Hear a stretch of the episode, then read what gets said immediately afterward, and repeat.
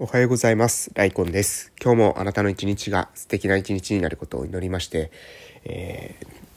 ー、凡人のための、えー地域再生入門、もう、あれですね、タイトルがね、あの、パッと出てこないですね。街づくり幻想とかですね、えー稼ぐ街が地方を変えるとか、えそ、そっちをずっと読み続けていたので、その木下仁さんのね、書籍だということは頭の中にあるんですけれども、あれタイトル何だったっけってことね、一瞬出てこないっていうことが、えーまだ現在ありますけれども、まあ何回もね、繰り返していく中で、えースッと出てくるようになるんじゃないかなと、えー思っております。えー凡人のための地域再生入門、木下仁さんの書籍より言葉をお届けしていきたいと思います。えーおはようございます。本日2022年1月の、えー14日金曜日でございます。皆様いかがお過ごしでしょうか？私は鹿児島県の奄美大島の某村で地域おこし協力隊として、え活動しているものでございます。えー近況報告をさせていただきたいと思います。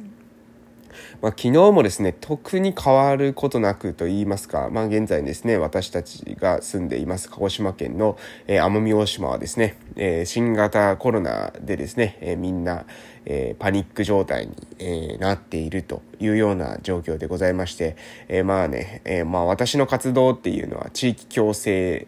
社会の実現ということでみんなが住みやすい、えーまあこ子供からお年寄りまで住みやすい村を作っていく。そのためにはね子供からお年寄りまでどんな考えを持っているのかっていうことを、えーシェアしながら進めていく話し合いながら進めていくってことが非常に重要なんですけどこの話し合いっていうことがですね、えーこの3密っていうことにですねがっつり、えー基本的に当てはまるんですね。もちろんオンラインで話すっていうオンラインで、えやるっていう方法がですね現在あるんですけれどもどうしてもね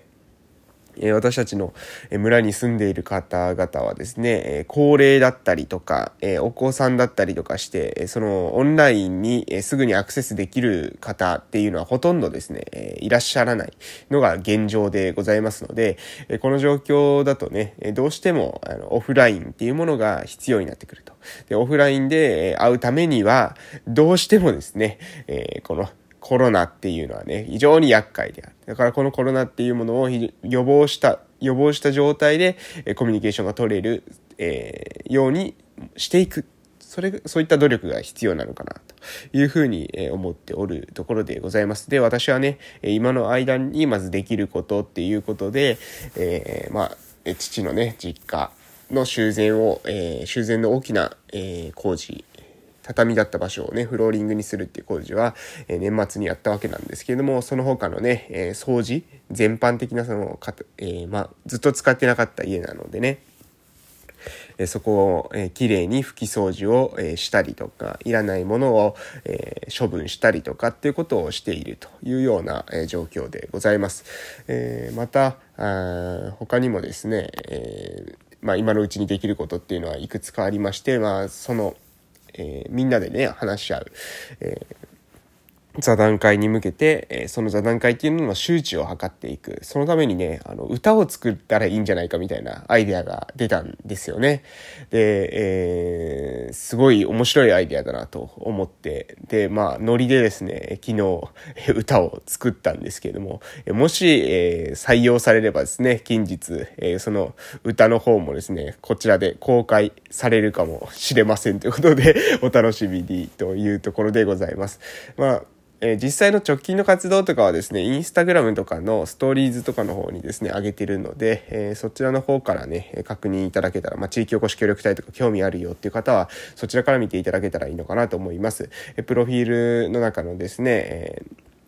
プロフィールの中に、え HTML の、え名詞、まあ、プロフィールの中、え私のね、プロフィールに飛んでいただけますと、そちらにね、リンク貼ってますので、そちらの方からですね、私の発信活動がですね、えー全般的に、えー表示されると思いますので、その中から、えーインスタグラムを選んでいただけると、まあ、その地域おこし協力隊としてのですね、えー活動、えー実際にえー画像とか、えー見たいよという方はですね、そちらの方から確認していただけたらいいのかなというふうにえ思っております。ということで、えー今日は、えー早速ですね、木下仁さんの書籍の方に、え移らせていただこうかなというふうに思います。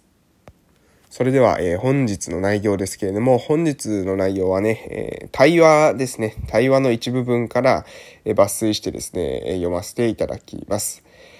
けど、こないだのイベントの打ち合わせの時も、うちの町に出店したい人なんていないから、空き店舗対策事業はいくらやってもダメだとか言ってたよ。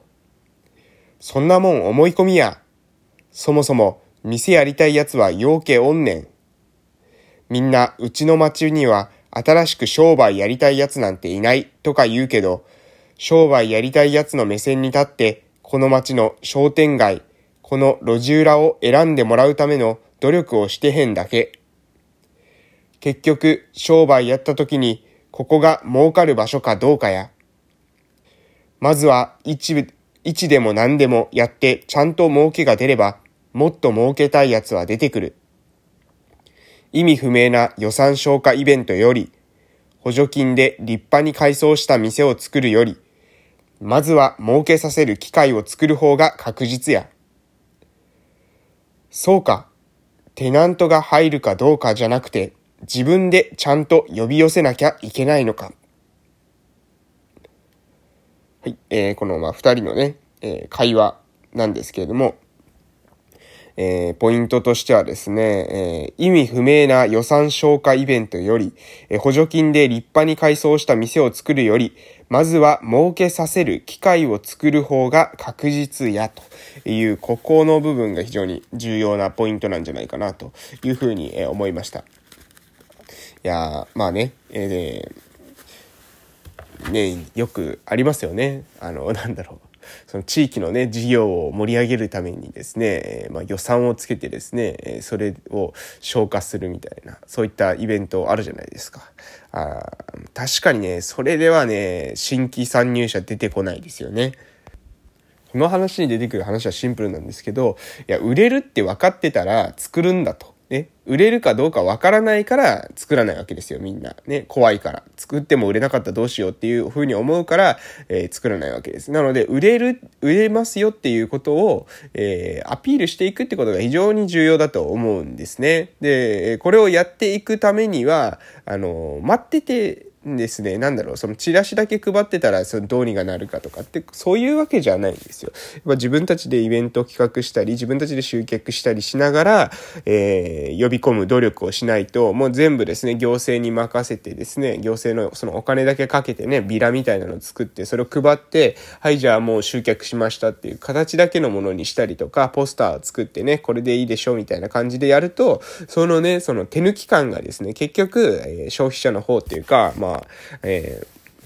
お客様の方にもバレてるわけですよね。その手抜きしてんなっていうのはね。えー、で、本当はその熱意がないっていうことがバレてしまって、で、結果としてですね、それが、あの、飽きられる原因につながるんじゃないかなというふうに思います。なので、えー、重要なポイントとしてはですね、まず自分たちでできることからやりましょう。そして自分たちでどうやったら、あの、何ですか、どうやったら予算が使えるかとかですね、補助金がもらえるかとか、助成金がもらえるかとかっていうことを考えるのではなくて、どうやったら、えー、自分たちの商売がうまくいくのかっていうことにまず集中することですね。えー、その裏技をすぐ使おうとしないっていうことです。えー、基本的に、まあ、フェアなね、えー、戦い方をするっていうことです。そこに補助金とか助成金とかっていう裏技を使ってしまうと、もうその裏技なしではね、えー、まっとうにね、えー、商売できなくなってしまいますから。で、まっとうに商売できない人が、えー、その地域にね、ゴロゴロいるっていう状態っていうのは、なんか民間の、その、プラスを作り出すっていう役割を放棄していると言ってもいいですよね、もう。あんまり意味ないですよね、正直。その、なんだろう、助成金とか補助金とかをもらうために事業してるんだったら、そこで民間の業者がその地域にいる理由が、こう、全くないわけですよ。民間の業者がいる理由っていうのは、その地域にその業者がいることによって、お金が入ってきたりとか、人が入ってきたりとかして、で、その地域全体が豊かになっていくってことが、え地域としてはですね、重要なわけで、えー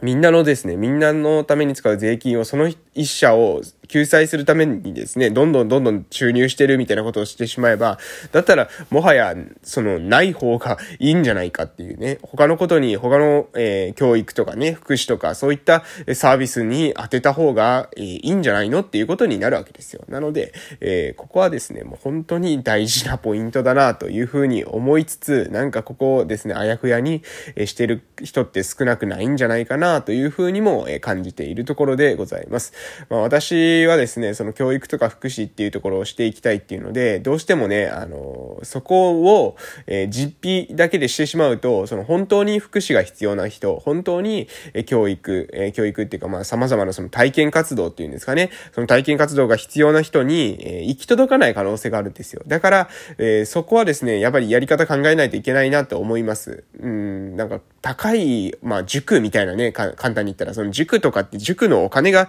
払える人しか行けないわけですよね。そういった、えこそういったことによって、まあその子供たちのね、その体験、え将来の可能性に差が出てしまうのは私はあんまり良くないんじゃないかなと思っているので、えー、どうしたらですね、そのなんだろう、本人たちの、え負担、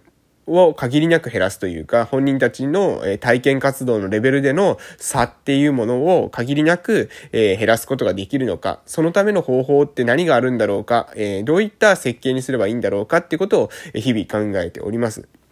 福祉教育の分野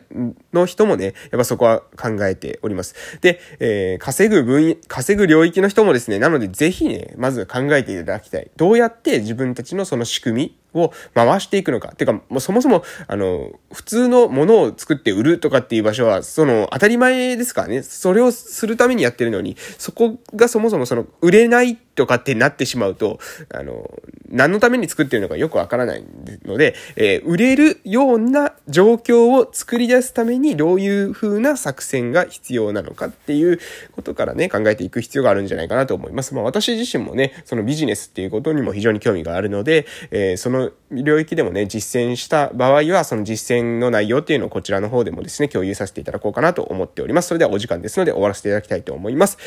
いってらっしゃい